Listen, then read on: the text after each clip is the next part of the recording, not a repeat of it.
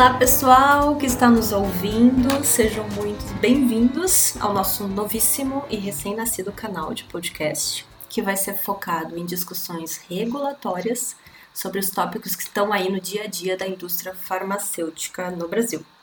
Eu sou a Mayara e eu estou aqui com as minhas duas parceiras idealizadoras desse projeto, a Rosana e a Vanessa, super profissionais da área. Muitos de vocês com certeza já conhecem elas. A Rosana é a minha musa inspiradora regulatória aí no país, que está sempre por dentro de tudo que está acontecendo. E a Vanessa, que também está sempre super antenada, ela é bem conhecida aí por dar sua opinião sempre nas discussões, ela não tem papas na língua. Então, Rosana e Vanessa, assim, só para ambientar o pessoal que está ouvindo, eu queria que vocês falassem um pouquinho sobre vocês, a formação de vocês, há quanto tempo vocês estão na indústria, por quais setores vocês já passaram, etc. Rosana, você pode começar? Sim. Olá, pessoal. É, eu trabalhei 17 anos numa indústria farmacêutica nacional, que aí o que foi importante para a construção da minha vida profissional, porque eu passei por todas as áreas, Inclusive sabia até regenerar a coluna de troca iônica de água, né? E a parte regulatória e garantia de qualidade, passei pela, pela grande fase do PNIF, que era o Programa Nacional de Inspeção em Indústrias Farmacêuticas e Farmoquímicas da Anvisa, até mesmo a construção do, do que era então o novo marco regulatório 2003-2004. Trabalho hoje, hoje, hoje eu sou diretora de assuntos regulatórios, é, quero compartilhar com vocês um pouco da minha experiência e do trabalho que eu faço, aqui principalmente focado na minha impressão pessoal. Aqui quem está falando com vocês é a Rosana. É, e eu estou muito feliz com essa construção, espero que a gente consiga fazer um bom trabalho. Vanessa? Bom, olá todo mundo. Uh, obrigada aí pela apresentação, Mayara. Quem me conhece já das discussões de fato, eu gosto de falar tudo bem abertamente, bem claro. É, eu estou há 17 anos na área farmacêutica, né, na indústria farmacêutica, e assim como a Rosana, e acho que muito do, muitas pessoas que estão hoje na, na área de assuntos regulatórios, eu comecei também como estagiária de controle de qualidade na Bristol, há muito tempo atrás. Então, passei pelas áreas de controle de qualidade, uh, passei pela área de garantia de qualidade na Bristol e acabei indo para a área de regulatórios na Eurofarma em 2011, uh, como especialista, né? Então, uma proposta nova na época, né, de ter uma pessoa mais, uh, mais técnica dentro da área de assuntos regulatórios. E com um período aí de uma saída de um ano aí que eu fui para Novartis, voltei para a Eurofarma. Hoje eu sou gerente de assuntos regulatórios na Eurofarma, gerente técnica, né? Então, uh, tenho certeza que esse, essa, essa conversa vai ser uma conversa muito legal. Assim como a Rosana colocou, essas são minhas opiniões né, pessoais, eu quero trazer a minha opinião pessoal aqui. Uh, e vamos conversar, vamos falar sobre o, o assunto de hoje, né? Legal. Vocês já viram que, né, pessoal que é, é gabarito aqui, né? O pessoal de gabarito. Eu sou a júnior aqui, tá, gente? Eu acabei de completar 10 anos aí na indústria, da, na área regulatória, né? Não na indústria especificamente, porque eu, trabalho, eu sempre trabalhei em associação. E eu sei que eu tenho muita coisa para aprender ainda, óbvio. Então, claro que eu vou me aproveitar bastante aqui dessas nossas discussões para fazer perguntas para a Rosana, para a Vanessa também para os nossos convidados experts que a gente pretende trazer aqui para alguns temas específicos. E espero que vocês também possam aprender junto comigo, junto com a gente, todo mundo. Só para ressaltar para vocês do nosso propósito aqui nesse podcast é porque é para trocar ideias, tá? Opiniões, discutir mesmo os assuntos que estão no momento aí, que estão na pauta da agenda regulatória da indústria, né, da Anvisa principalmente, a gente não tá aqui para dar curso, não é para dar palestra, a gente não tá aqui para vender nada para vocês. A ideia é espalhar conhecimento mesmo, para você aproveitar naquela horinha vaga, preso no trânsito, indo de manhã para o trabalho, voltando no fim da tarde, na academia, para ouvir os nossos episódios. Então, para deixar esse contato mais interativo, né, por último aqui, só queria deixar uh, para vocês que a gente conta com a participação de vocês. Vocês podem escrever para a gente no e-mail que é info@regulatorydrops gmail.com, dizendo o que vocês acharam, se vocês concordam, se vocês discordam, fazendo perguntas, dando sugestões de temas para umas próximas discussões que a gente vai fazer. E na medida do possível a gente vai incluindo aqui nos próximos episódios, tá bom? Esqueci alguma coisa, meninas? Acho que não. Acho que Também é acho que não. Ok. Então vamos começar o nosso primeiro episódio. E adivinhem qual foi o tema que a gente escolheu? Claro que foi a revisão do marco regulatório de IFA no Brasil, que está aí super recente, né? Tem um monte de coisa que a gente poderia ter escolhido, porque são um monte de assuntos acontecendo ao mesmo tempo. Imagino que todo mundo aí, vocês devem estar todos enlouquecendo com tanta minuta para ler, para avaliar, para comentar, discutir internamente na empresa. Tô errada? Vocês estão tendo tempo para dormir, Vanessa e Rosana? Como é que tá a vida aí? tá fácil, a vida tá fácil, né, não, A vida tá muito Nossa, fácil. eu nem consegui terminar de ler tudo numa única vez, assim. É muita Foi coisa. um avalanche. Eu só tô vendo que a gente vai ter muito material para conversar por esse canal se o pessoal gostar dessa ideia. A gente vai passar o dia inteiro. Só esses últimos dias foram ah. muitos temas, muito temas. Ah, só nessa semana foi IFA, CTD, estabilidade, uhum. né, que saiu agora, que agora semana uhum. que vem a gente tem a, a discussão lá na Anvisa. É. Então, e não são assuntos leves, né? Na verdade, são as, dos assuntos mais densos que, que tem, né? E na semana passada eles colocaram na DICOL a, a revisão da, da, da de inalatórios. Eu fiquei desesperada. Eu falei, meu Deus do céu, não vai dar tempo. Aí tiraram. Eu não sei se isso é bom ou se é, é. ruim, mas pelo menos não precisei. não precisei ir é, atrás é, mas, Vanessa, disso. você também. esqueceu o pós-registro de biológicos. Pô, é verdade, é, eu tinha esquecido. É uma boa alteração. É, é, exatamente. Tinha esquecido dessa também. É verdade. Nossa, a gente tem assunto até 2020 para gravar aqui hoje, gente. Não vai dar conta mesmo. Mas bem, vamos lá então. Então, como a maioria de vocês já deve saber, né, a Anvisa está promovendo aí uma revisão bem grande no marco regulatório de insumo farmacêutico ativo no Brasil. São quatro consultas públicas diferentes, né? A 682, a 683, a 688 e a 689. São três RDCs e uma IN, né? Se, se eu não estou louca. As duas primeiras são mais voltadas para os aspectos de registro, pós-registro do IFA, e as duas últimas para os aspectos de boas práticas né, de fabricação, distribuição, fracionamento de IFAs. É um tema bem importante, né, de extrema importância, são 60 dias para contribuir, né, vai até uh, 22 de outubro, a data de contribuição, e o quanto antes, né, vocês despenderem tempo para estar tá observando e avaliando esses textos aí é melhor, né?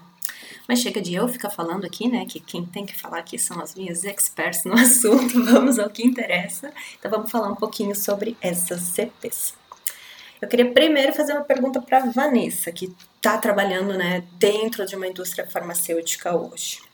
Vanessa, então assim, na tua análise, né, dentro de todo esse novo marco proposto pela Anvisa, qual que é, qual que vai ser o principal benefício para as indústrias uh, na tua visão? Olha, tem bastante coisa legal nessa norma, uma norma que ela tem que acontecer de fato, né? Porque já é assim em países altamente regulados, a Anvisa é uma agência que é uma agência muito forte, né? É membro do ICH.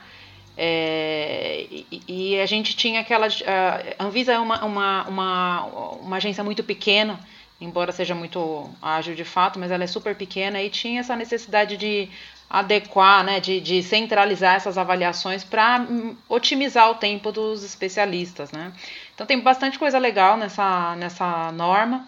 Uh, eu vou citar duas principais, tá? Que eu, que eu vejo como muito importantes e é, especialmente, uh, eu fiquei especialmente contente com a CP quando ela foi com essa CP quando ela foi publicada, especialmente a de, de DIFA, né? De ah, submissão do dossiê do IFA, porque a princípio era para ser responsabilidade do fabricante do medicamento e tinha toda uma discussão sobre o fabricante do IFA não poder interagir com a Anvisa porque ele não tinha CNPJ. Eu ainda não sei como a Anvisa vai, vai fazer essa viabilização administrativa né, no, no site deles, mas hoje eles já recebem uh, parte fechada de, de DMF, né, então acredito que seja uh, mais ou menos da mesma forma, ou vinculando ao número do protocolo do medicamento, né, o que é do processo né, do, do, do, medicamento, que é mais ou menos o que acontece na Europa. Né? Então, uma, uma boa, uma coisa muito boa que eu, que eu percebi que veio com essa revisão da CP, uh, ah, com a publicação da CP em relação à minuta, né, é que de fato a responsabilidade pelo, pelo DMF ficou na mão do fabricante do, do insumo. Né? Isso não quer dizer que o fabricante do, do medicamento ele não tenha que fazer uh, como é na Europa, né, a, a, a solicitação de, de, de registro, é só eventos muito excepcionais existe a previsão de que o fabricante do insumo, e nem vai ser prioridade de avaliação para a Visa, envie isso, normal, envie isso uh, standalone para a Anvisa. Né? Então, isso foi uma coisa muito boa. Né? Isso vai otimizar o trabalho da Anvisa e para a gente também fica na mão do fabricante do IFA a responsabilidade sobre, sobre a, a, a, o envio da documentação, resposta de exigência. Por um outro tirou lado, como um pequeno falo... grande peso de vocês, então. É, né? tirou um peso. Eu não vou falar agora porque a gente vai falar sobre negativas, mas existiu uma parte negativa tá. nisso também. É, uma questão negativa nisso também. O segundo Já ponto que eu achei que ficou muito bom. Não, tem até mais um ponto, hein? Tem três pontos. Que também, okay. todos eles têm, têm a seu, seu ponto bom e o seu ponto ruim. O segundo ponto que ficou muito bom, e que também vai ter seu ponto ruim lá pra frente, é que é, ficou, o pós-registro de IFA agora, ele ficou é, separado do pós-registro de medicamento. Então, a não ser que tenha, de fato, alteração que inclua, que altere né, o, o controle de qualidade pro, pro medicamento, pro medicamento, então, por exemplo, alterar é, tamanho de partícula num produto de liberação, de uma suspensão ou um comprimido, alterar a rota de síntese que altere a, a especificação de controle de qualidade final do IFA. Não sendo estes casos, todas as provas que a, gente, que a empresa vai ter que apresentar, na verdade, são do IFA. Então, quem vai apresentar okay. geralmente é o fabricante do IFA, mais a parte do controle de qualidade da, da, empresa fabricante do medicamento que tenha impacto com aquela alteração, se é que tenha, né? Como a fabricante do medicamento só altera os seus controles, caso o fabricante do IFA altere os controles de qualidade, então o nível de, de, de é, necessidade, né, de, uh, o nível de, de, de, alterações, o nível de, de ações que, né, que a fabricante do medicamento vai ter que fazer por conta de alterações no IFA, ele vai ser bem reduzido. Para medicamento, então, a não ser que tenha alteração em, em especificações que de fato é, alterem as características do medicamento, não tem mais colocar estabilidade e perfil como era antes, né? Uh, se a gente lembrar do quadro lá do anexo 1 da RDC 73, toda vez que alterava, inclusive, uh, fabricante, né, inclu, alter, incluía fabricante com o mesmo controle de qualidade, ou seja, não alterou nada nas características do, do, do, do IFA, uh, você tinha que fazer um perfil, uma estabilidade do medicamento lá na frente, né? Então, isso eu achei que foi muito bom. E o terceiro e último ponto que eu achei que foi muito bom dessa norma, mas esse vai ter um revés louco lá na frente, hein? Uhum. É que alterações maiores de insumo não tem mais lista de, de documentos, gente. Como assim? Agora a gente vai ter que ser responsável por saber é, o que mandar para a Anvisa em caso de alteração maior. Isso já é assim na Europa. Toda alteração maior, você tem que avaliar o seu processo como se fosse um PAT, né, uma avaliação do PAT, e você okay. que vai propor as provas para a Anvisa, né?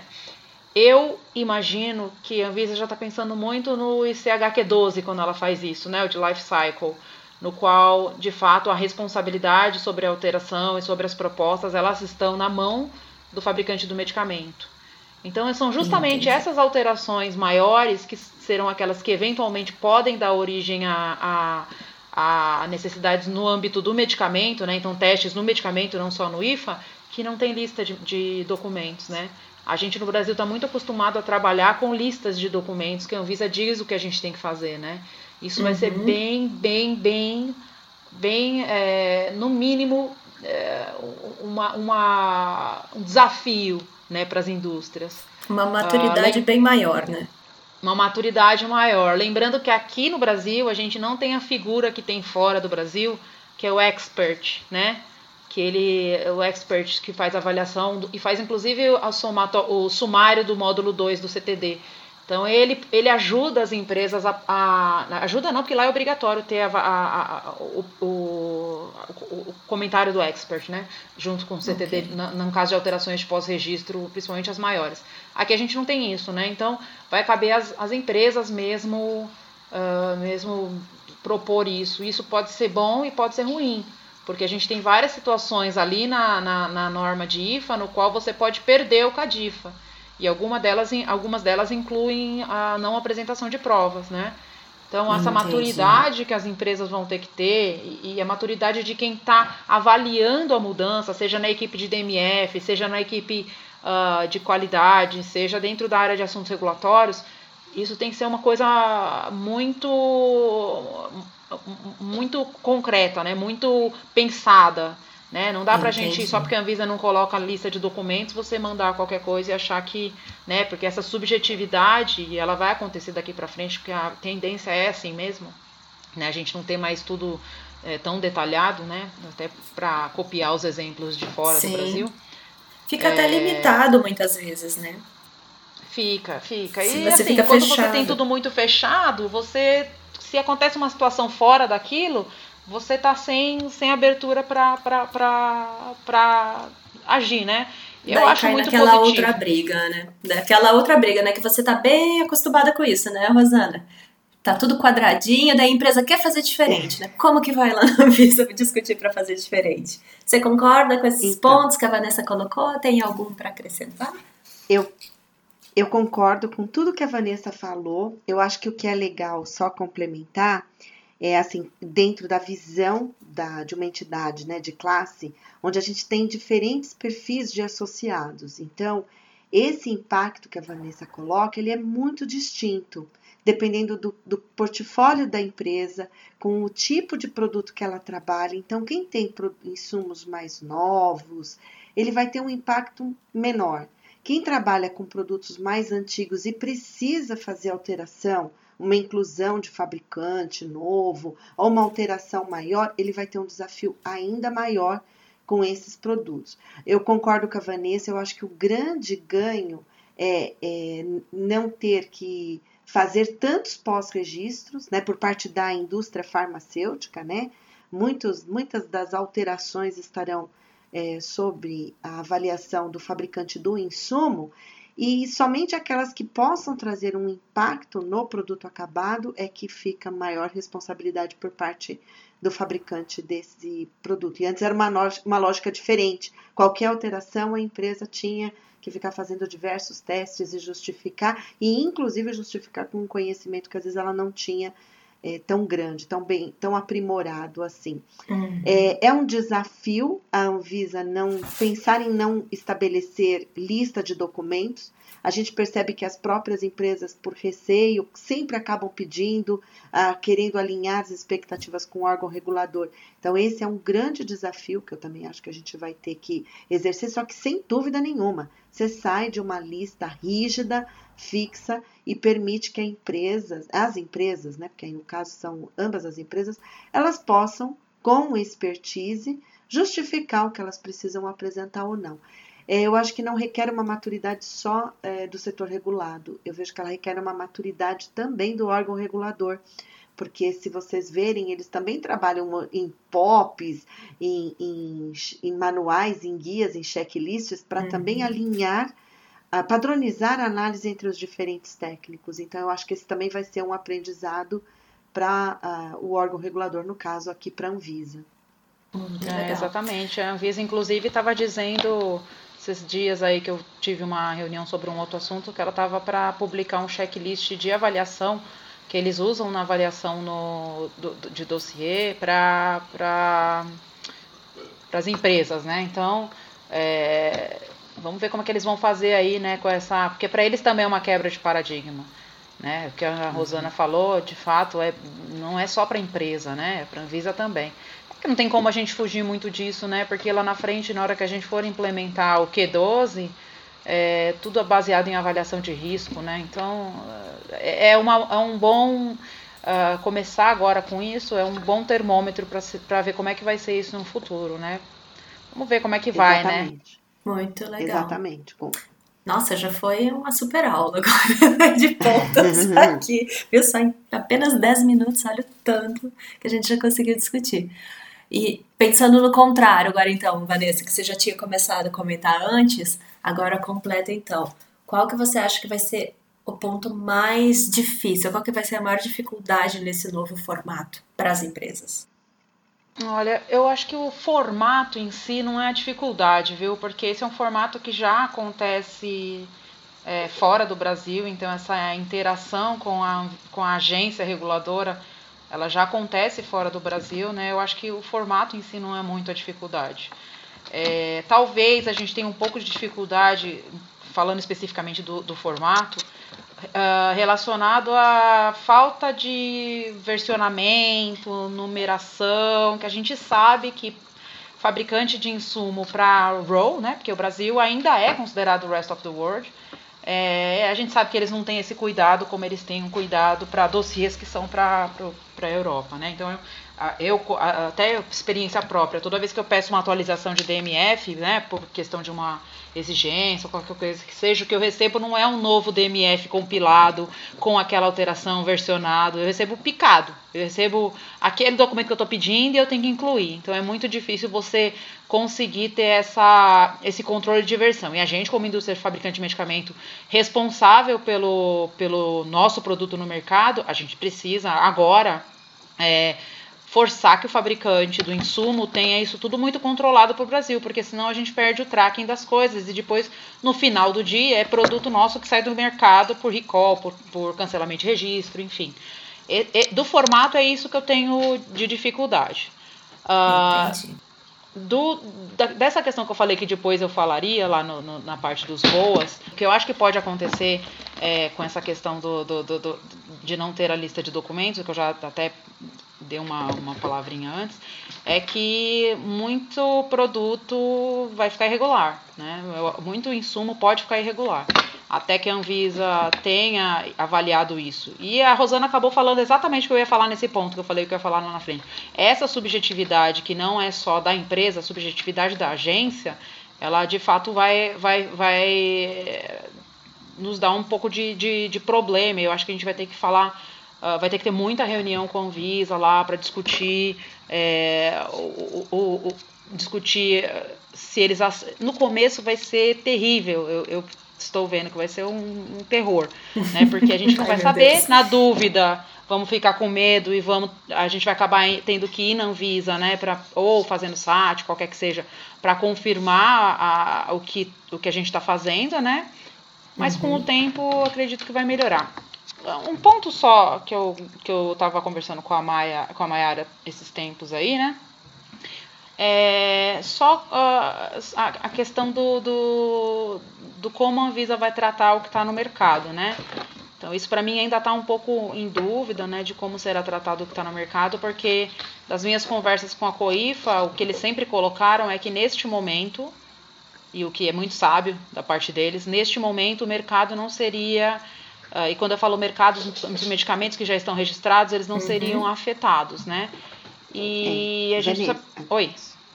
Não, não, desculpa, eu quero. Depois eu, eu quero de, complementar isso. A é, Rosana vai ter informação. É o ponto mais importante. É Você tem informação nova? Importante. É, não, porque eu acho o seguinte, eu acho que o, ainda dentro do, do, do desafio da orientação principal que a gente tem que dar, é, como entidade de classe, o que, que eu percebo? As pessoas correndo esperavam assim, uma regra clara de, olha, você tem X tempo para acertar, é, pedir todas as cadifas, acertar as cadifas dos produtos. E não é assim. Essa norma, ela veio, óbvio, para o que é novo, para registro, você tem que já começar o processo como está estabelecido. Se você tiver aquelas situações de inclusão ou alteração de fabricante, ou alteração maior, sim, você também tem que seguir o que a norma nova diz. Mas quando você fala assim, ah, o que vai acontecer com o produto que está no mercado? Se você não fizer alteração, neste momento você não vai ter nada para fazer. Uhum, entendeu? Uhum. Então, a Anvisa não vai pedir para se adequar a quem está no mercado, a menos uhum. que ele tenha uma alteração pós-registro. Dessas que nós falamos. Deixa eu então, só contextualizar, muito, Rosana e Vanessa. Deixa eu só contextualizar que eu, eu para ver se eu entendi errado, do, de quando a Vanessa me explicou.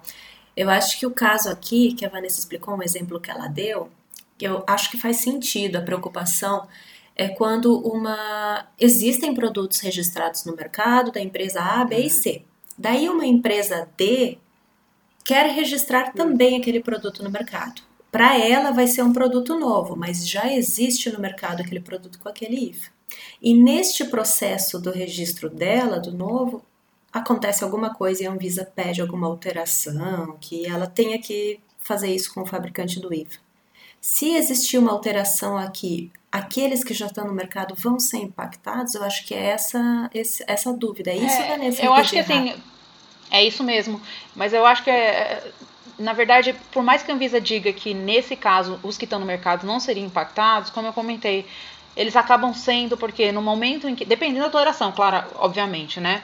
Mas no uhum. momento em que o fabricante do insumo, que já está em algum outro produto do mercado, ele é questionado ou ele tem que fazer uma alteração por conta de uma nova aplicação de, de registro, ele vai é, é alterar o DMF dele como um todo. E se ele altera o DMF deles for uma alteração maior, por exemplo, a gente vê que a Anvisa pede bastante redefinição de material de partida, que é um ponto que eu também queria colocar aqui um pouquinho uhum. mais para frente. Uhum. Pede bastante para fazer a redefinição do material de partida. Então, se existe essa solicitação para mim, que já que estou com esse novo medicamento, né, com esse insumo uh, que já tem no, no, em outros medicamentos no mercado, ele vai alterar o DMF de modo que ele vai ter que avisar todos. E aí, indiretamente, essa alteração vai ser aplicável a todos que estão no mercado. Não porque por uma ordem da Anvisa, mas sim porque uh, aquele, aquele DMF foi alterado posteriormente. Então, até uma proposta que eu estava tentando conversar com a COIFA era para fazer como foi na Europa, né? Na época em que eles começaram a fazer essas avaliações mais inteligentes, vamos dizer assim, uh, otimizadas, né? Avaliações inteligentes que eu digo reunido tudo, avaliando uma vez só o dossiê e não avaliando várias vezes. Então, essas avaliações otimizadas. É, eles tiveram que passar uma régua a princípio.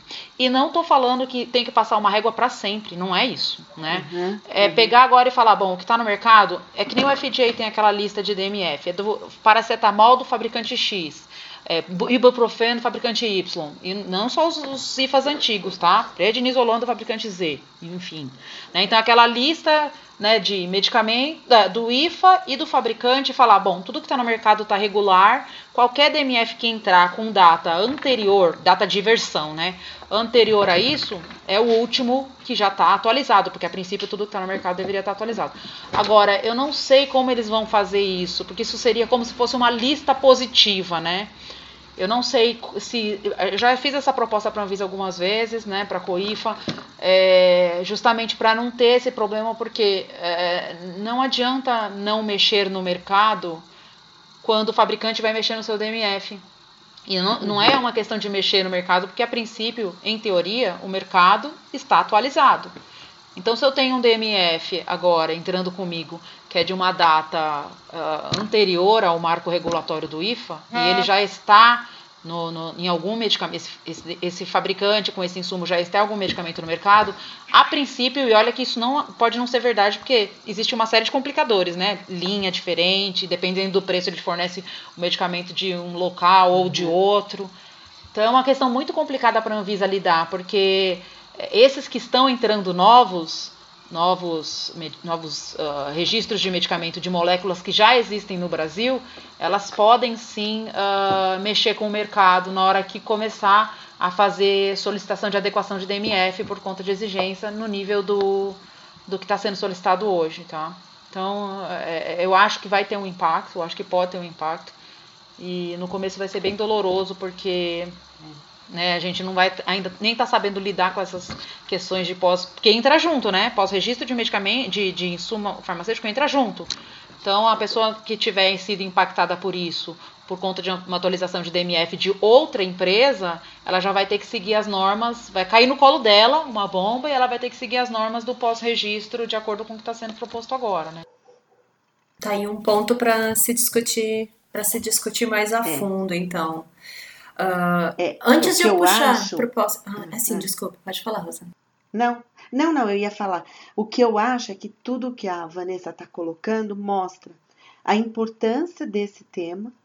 É, o modelo anterior, que era extremamente frágil, porque a gente ficou ali numa lista reduzida de produtos, né? E concordo que vai ter um período aí de transição, de adequação, muito importante. Adequação no total, para que, que funcione este novo esquema, não adequação por parte de empresas, né? Para que funcione de uma maneira correta e, e, a, e trazer todos esses novos guias, sem dúvida nenhuma. O mais é, crítico deles é o, o de redefinição de material de partida, acho que é onde a gente pode ter um impacto maior mesmo.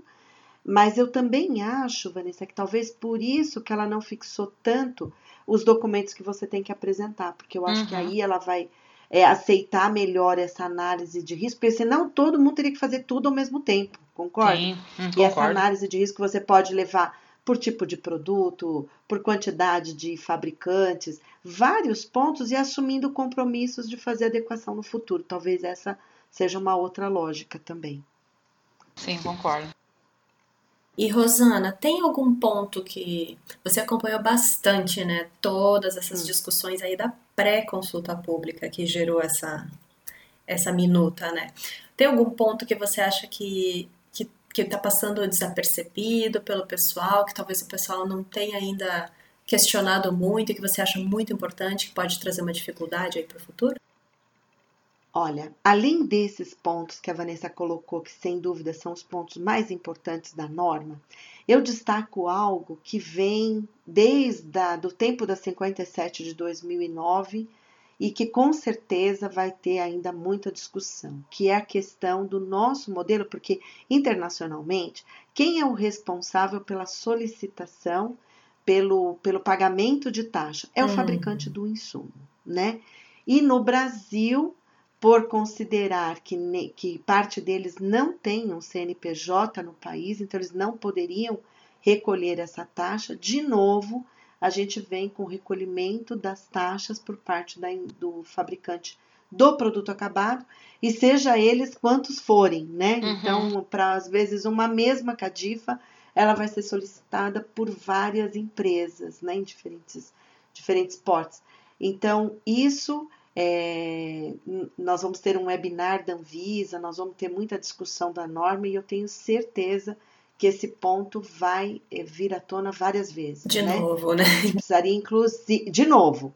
É, e, inclusive, né, lá atrás, isso foi questionado judicialmente. Eu acho que a Anvisa ela, ela já consultou, com certeza, a Procuradoria. O que ela diz é que esta taxa é, para manutenção de todo o sistema de inspeção, né, do Sistema Nacional de Vigilância Sanitária, porque também a gente não pode esquecer que é uma orientação da OMS, toda vez que uma agência simplifica os processos de pré-mercado, ela tem que investir mais nos processos de pós-mercado.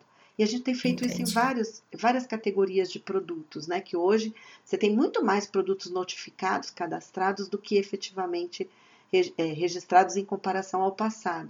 Então, há uma necessidade maior de, de, de investimentos no pós-mercado. Então, ela justifica que todas essas taxas serão para o sistema de fiscalização do Sistema Nacional de Vigilância Sanitária. Mas Entendi. eu acho que esse é um ponto importante e as empresas, e também, de novo, eu volto a dizer, que afeta de forma distinta as empresas, né? E podem ter empresas com portfólios de produtos é, genéricos, antigos, que vão ter um impacto maior do que empresas que trabalham com produtos mais inovadores, né? Entendi. Por exemplo. E posso só continuar contigo ainda, Rosana? Já que você acompanhou todo esse processo, né? Pode ser que nem todo mundo que está ouvindo tá a par, né, de como foi toda, é porque foi, essa foi de fato, né, uma análise de impacto regulatório, né, que é uma nova visão aí da Anvisa que ela vem criando e toda essa construção dessa minuta que veio agora ser publicada como consulta pública, ela teve um processo bem diferenciado, né, de criação de grupos de trabalho, entrevistas, etc. Você pode fazer um resumo, explicar para o pessoal como que foi isso, né, de dentro? É, é, ele foi bem interessante, a gente viu que ele gerou vários frutos. É, hoje o processo já está sendo construído de forma distinta, e vou explicar o porquê. Então, primeiro, a Anvisa reuniu diferentes agentes que estavam envolvidos no processo, ou seja, nós tivemos que trabalhar juntos, fabricantes de medicamento, fabricantes de insumo, dentre os fabricantes de, né, de, insumos, os fabricantes nacionais de insumos, internacionais de insumos, importadores de insumo, distribuidores de insumo e dentro do setor farmacêutico, é, esse pessoal, que, equipe técnica né, de empresas é, nacionais, é, de genéricos, de produtos inovadores, produção verticalizada. Então, a Anvisa já utilizou também ferramentas né, para fazer todas essas pessoas conversarem e para ela entender o impacto diferente ferramentas muito interessantes, né? É, design thinking, ela ficava calada, que não é fácil, uhum. para deixar as pessoas apresentarem quais seriam as suas dificuldades. E quando eu digo que gerou frutos, é porque esse trabalho fez hoje, se você observar, nós já tivemos dois editais de chamamentos públicos para criarem grupos de trabalho, né? Que são o, o da revisão da RDC 200, que é a revisão da resolução de, de registro de genéricos similares e novos, que va, visa discutir o processo de alteração ao invés de categorização de, de produtos por vias de registro, e agora o mais recente, que é um edital de chamamento para a revisão da norma de rotulagem, onde ela espera reunir conceitos de segurança de paciente junto com representantes de setor. Então, eu acho que ela gostou desta ideia de pôr grupo de trabalho, das pessoas discutirem melhor uhum. antes de vir com uma norma que foi produzida exclusivamente com, a, a, com o conhecimento interno e com a visão do órgão regulador. Essa foi a principal alteração e eu acho que esse, esse resultado, o resultado desse grupo, fez com que a gente mudasse. Hoje a gente vai, eu acredito, né, que a Anvisa vai trabalhar muito mais com a discussão prévia da consulta, da, de uma consulta pública antes mesmo de disponibilizar o, o texto, o conteúdo.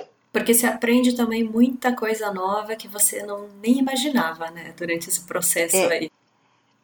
E principalmente quando você olha, o, você está aberto a ouvir o impacto para os diferentes atores. Eu acho que esse é o grande ponto, né? Porque senão, tanto para nós, como setor regulado, entender o que, que é mais impactante sobre a ótica da vigilância sanitária, como também eles ouvirem né, o que, que é crítico para o setor, porque às vezes você pode desestruturar todo um setor.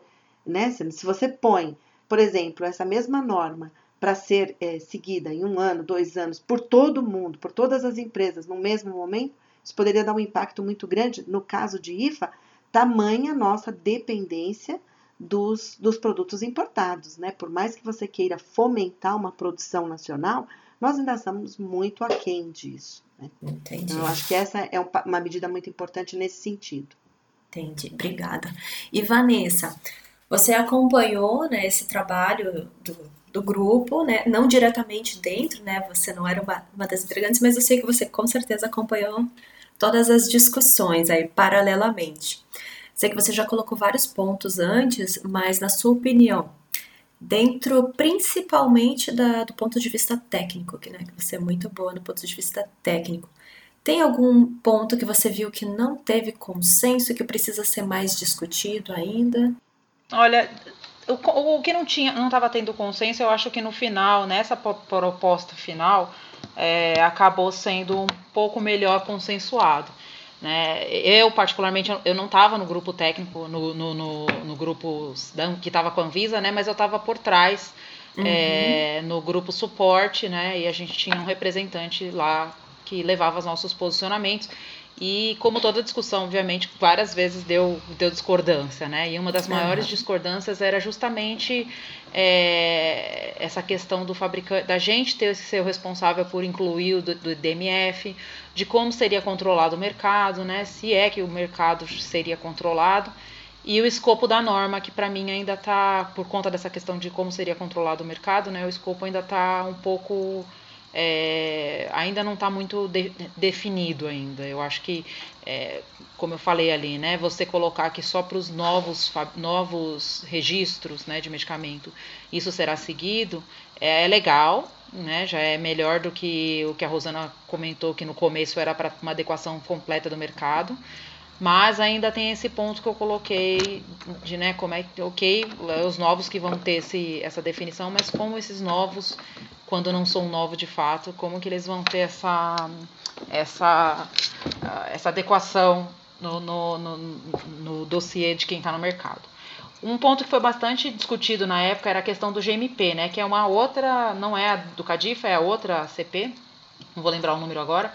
E eu achei que ficou boa no final, é, viu? Porque 688 ficou boa até, né? Porque a Anvisa vai avaliar uh, com base em risco, como ela também teve agora a discussão de boas práticas, né? Que entrou em vigor das boas práticas de fabricação modelo PIX, uh, justamente para já poder aceitar a, a, avaliação de outras agências. Então, é, isso achei que ficou bem, bem, bem legal perto do que era, né? Óbvio que é, ainda existe uma necessidade que não existia antes, né? A gente tinha uma lista de IFAs só que eram uh, sujeitos a, a, avaliar, a, a, a, inspeção, e agora a gente tem uma lista muito maior, na verdade todos, né? A não ser que, que uhum. possa compartilhar essa. Que, que exista já uma, uma, uma, avaliação de GMP compartilhada por um, um membro do PIC, mas achei que ficou bom essa no final. E no geral, tirando essas preocupações, como a Rosana falou, da responsabilidade da taxa, a minha preocupação sobre o mercado. No geral, achei que, que ficou bem melhor do que o que tinha sido inicialmente colocado. E muito do que, muito desse trabalho, desse, desse resultado, é o que a Rosana colocou, né? A capacidade da Anvisa dessa vez sentar, usar ferramentas. Eh, daqui, a gente tem visto isso uma tendência da Anvisa, né? Ela já começou é, com essa abertura de discussão do mercado já um pouco mais forte na RDC 166, que eu participei do grupo de trabalho né, fazendo um grupinho menor, eh, veio com, a, com isso também com a 73, e agora ela está assim, inovando completamente, usando ferramentas, eh, como a Rosana falou, né? Design thinking, eh, avaliação de risco, ela sentava ali com cada, cada segmento né, que seria afetado por isso e ouviu as preocupações de cada segmento, né? Porque eu sou a preocupação da indústria, mas existem todas aquelas outras preocupações que a Rosana citou. É, não acho que vai ser uma norma fácil, mas eu acho que ficou muito melhor do que o que era a princípio. Eu, eu acho que a, ainda tem algumas coisas para se alinhar, mas ficou muito melhor. Eu tinha achado estranho Concordo que nenhuma de vocês tinha comentado boas práticas ainda. Então eu vou perguntar para Rosana também, porque eu tinha do tempo que eu acompanhei as discussões lá atrás, né, que agora eu tô bem por fora, eu tinha em mente que tinha um grande ponto polêmico que era a questão de qualified person, que muito se falava, né? Uhum. E tem toda né? é, e tem toda a questão que eu participei de algumas discussões da semana passada e que existe muita dúvida ainda sobre a, a qualificação de fornecedores, que a meu ver uhum. vai ter uma mudança muito grande. Aqui me corrijam se eu estiver errada, porque realmente é, é como a Vanessa falou, a norma está bem alinhada com a revisão né, da 17, que também está saindo junto. Toda essa questão de qualificação de fornecedores, pelo menos eu entendi que a Anvisa está cada vez mais uh, querendo essa responsabilidade compartilhada com as empresas, né? Então vai ter, vai ser muito mais forte essa cobrança sobre a qualificação de fornecedores através de auditorias. E eu queria ver como é que vocês estão analisando o impacto. Me chamou a atenção porque eu vi muita, eu vi algumas empresas reclamando já disso porque vai ser difícil, porque deveria considerar só a inspeção do outro, etc. Como, como que vocês estão vendo esse ponto? Maiara, vou Oi. dizer, né, do, do ponto de quando foi colocado eh, esse tema. Na verdade, mesmo a gente sabe que já existe essa necessidade de qualificação, né? Isso já existia na 204, existe, né? Na 204, uhum. só que ela veio mesmo mais forte agora, porque um outro conceito também que a Anvisa trabalha, hoje muito mais forte do que no passado, é a responsabilidade compartilhada. Então, uhum. ela também divide parte da responsabilidade, parte do trabalho dela com quem tem interesse no produto, inclusive mesmo até mesmo para você poder justificar né, em análise de risco, que você está acompanhando também, ela poder ouvir você. Uhum. Então, ela não fechou qual é o perfil do profissional, pode ser a própria pessoa responsável técnica ou uma outra pessoa designada.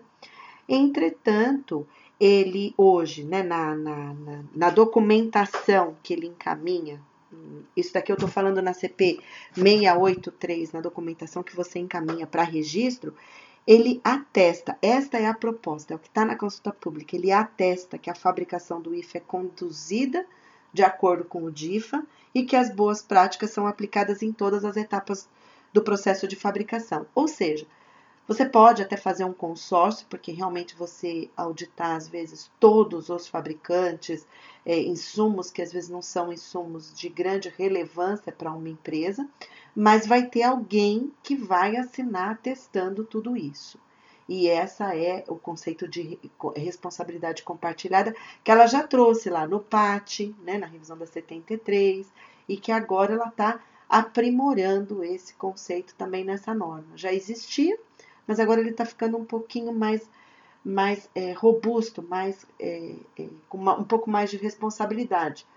E que quando é um insumo de grande interesse para a empresa, eu acho que é difícil mesmo ela não estar tá envolvida nesse processo de qualificação. Não sei, eu gostaria até de ouvir a Vanessa, o que, que ela acha desse ponto, Vanessa. Se você vê uma grande mudança é, conceitual, eu acho que só a questão de, teoricamente, isso depois ser para todos os insumos que hoje as empresas também trabalhavam de maneira distinta. Mas também ela não obrigou que fosse uma inspeção por cada representante da empresa. Você pode trabalhar num esquema de consórcio, você pode fazer alguma outra outra distribuição. Uhum. É, eu acho que uma coisa importante que não ficou é, é, obrigatório, que a princípio, né, e isso veio muito uh, por conta da avaliação de, de impacto regulatório, é que no começo a Anvisa queria fazer inspeção em todos os fabricantes, né? Uhum. E aí é, elas fizeram uma, uma avaliação lá, né, Rô? Ficou muito legal lá do Sim. quanto muito que eles legal. teriam que se locomover e não tem, não tinha, uhum. capa, não tinha capacidade, né?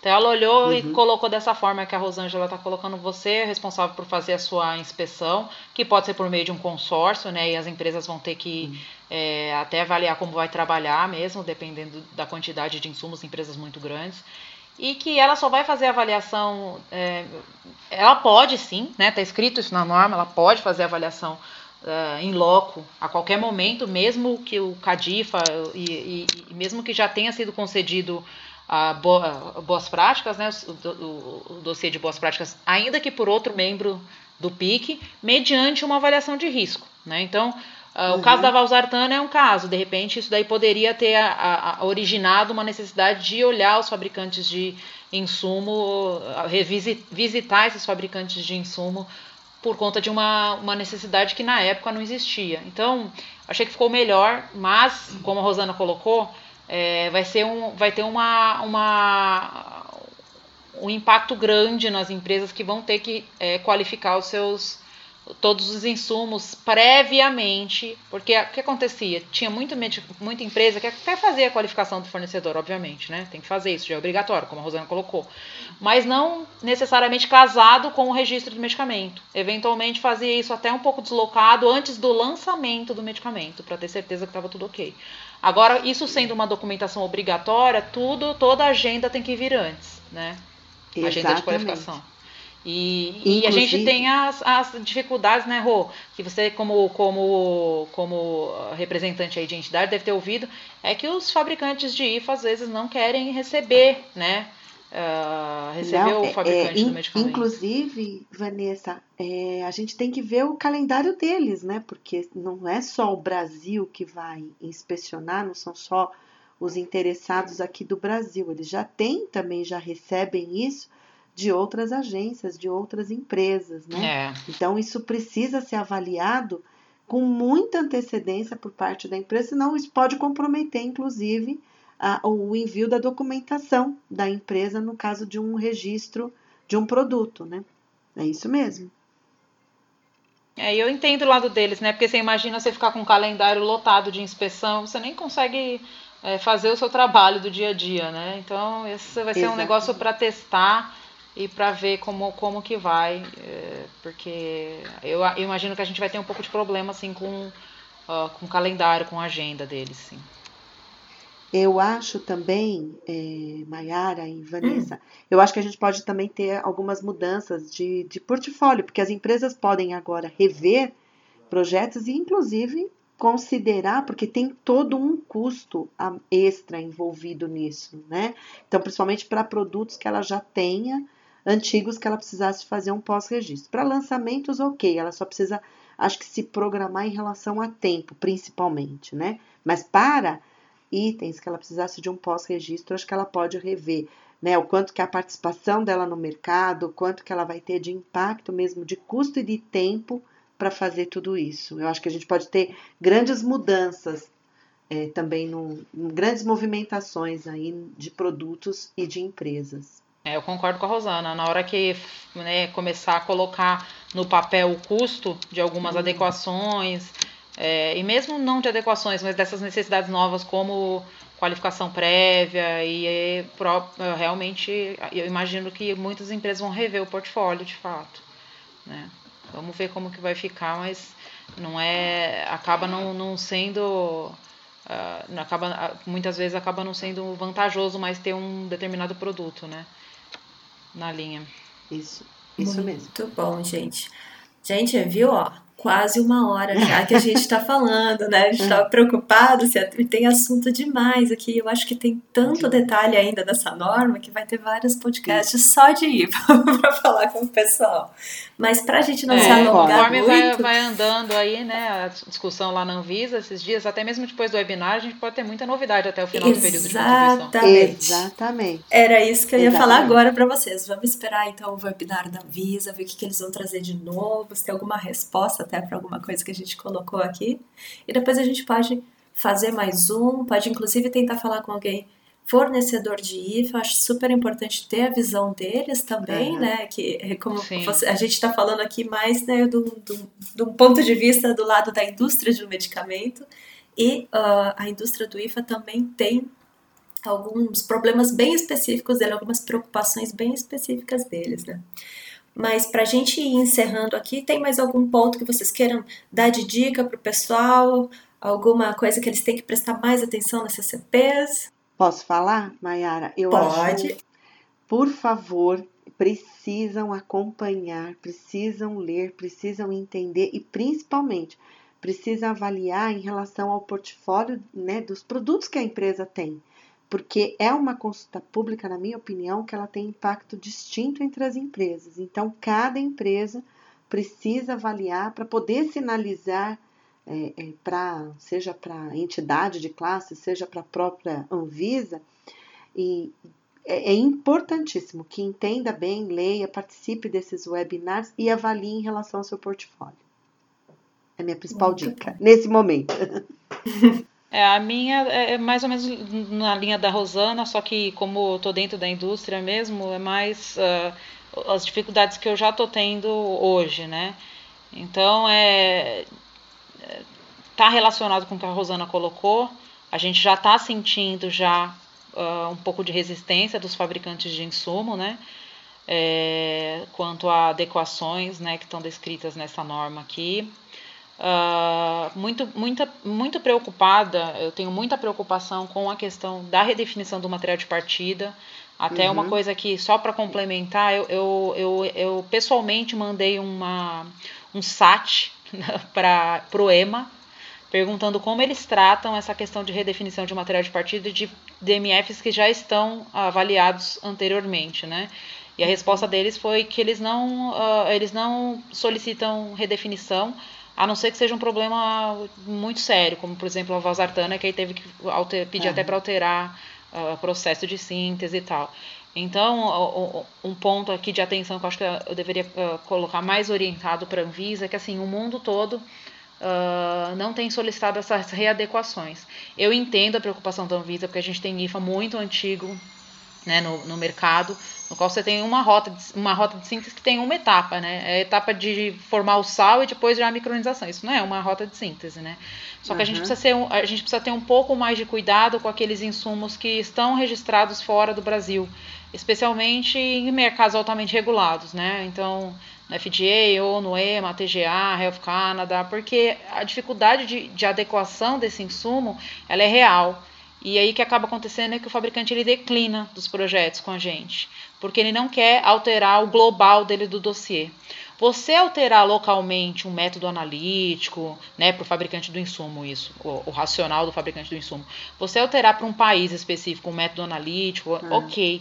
Agora, você alterar o core, o centro do seu DMF, que é a rota de síntese, o material de partida, isso é uma alteração que afeta DMF no mundo inteiro, né? Até para ele fazer os controles diferentes, né? Acaba não sendo vantajoso financeiramente para ele fazer uma, uma, um refinamento para o mercado, especialmente para o Brasil, que tem volume, mas não, não é muito financeiramente relevante uhum. nesse mercado.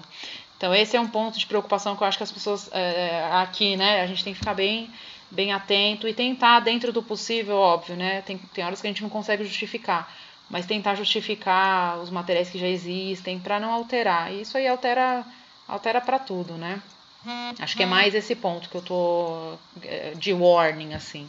Excelente, concordo plenamente, é isso mesmo. E foi muito discutido isso da redefinição de material de partida e o, e o impacto que isso causaria, né, não apenas no Brasil, como em termos é, é, internacionais. Eu acho que o mais crítico é quando o fabricante já tem um certificado emitido internacional ou já tem essa aprovação internacional, ele não quer alterar. E assim, uhum. o conceito dele é: vocês são membros do. Eu ouço isso todo dia, tá? Vocês são membros do ICH. Uh, aqui, isso foi aprovado no FDA, que é membro fundador, esse mesmo é. DMF, isso foi, esse material de partida. Isso foi aprovado no EMA, isso foi aprovado uhum. e vocês não querem aceitar. Então é, é, uma, é uma linha tênue. Né? Eu entendo toda a preocupação da Anvisa, novamente, mas é uma linha muito tênue né? entre o que a gente consegue de fato de adequação dele é, e o que a gente não consegue. Eu vejo que é muito mais fácil, por exemplo, ele alterar um método para mim do que alterar o material de partida. Para ele é mais tranquilo também. Né? Agora, certas coisas que são centro do dossiê são mais difíceis de alterar. Né? Perfeito, pessoal. Que legal, gostei muito da nossa discussão. Mas, infelizmente, a gente vai encerrar por aqui, que já está ficando. Uhum. Tá passando do nosso horário previsto. Então, só para repetir para o pessoal, né? Que se quiser entrar em contato com a gente, mandar comentários, sugestões, é só enviar um e-mail para o nosso info@regulatório-drops e a gente sempre vai tentar incluir nas próximas discussões. Acreditamos que vão ter outras discussões sim sobre IFA aqui, que é um tema bem extenso. E a gente espera que vocês tenham gostado do nosso piloto, nosso primeiro podcast aqui. A gente espera fazer muito mais para vocês curtirem aí. Não se esqueçam também de passar adiante para os colegas de vocês, se vocês gostaram, e contar sobre esse nosso canal. Últimos tchauz, então, para todos. Vanessa, Rosana. Obrigada aí, até gente. Até a próxima. Pessoal, obrigada. É, obrigada, até a próxima aí. E foi muito legal mesmo essa discussão, gostei bastante. Eu também gostei muito, amei. Obrigada então, meninas, aí, pelo tempo de vocês também. Até a próxima.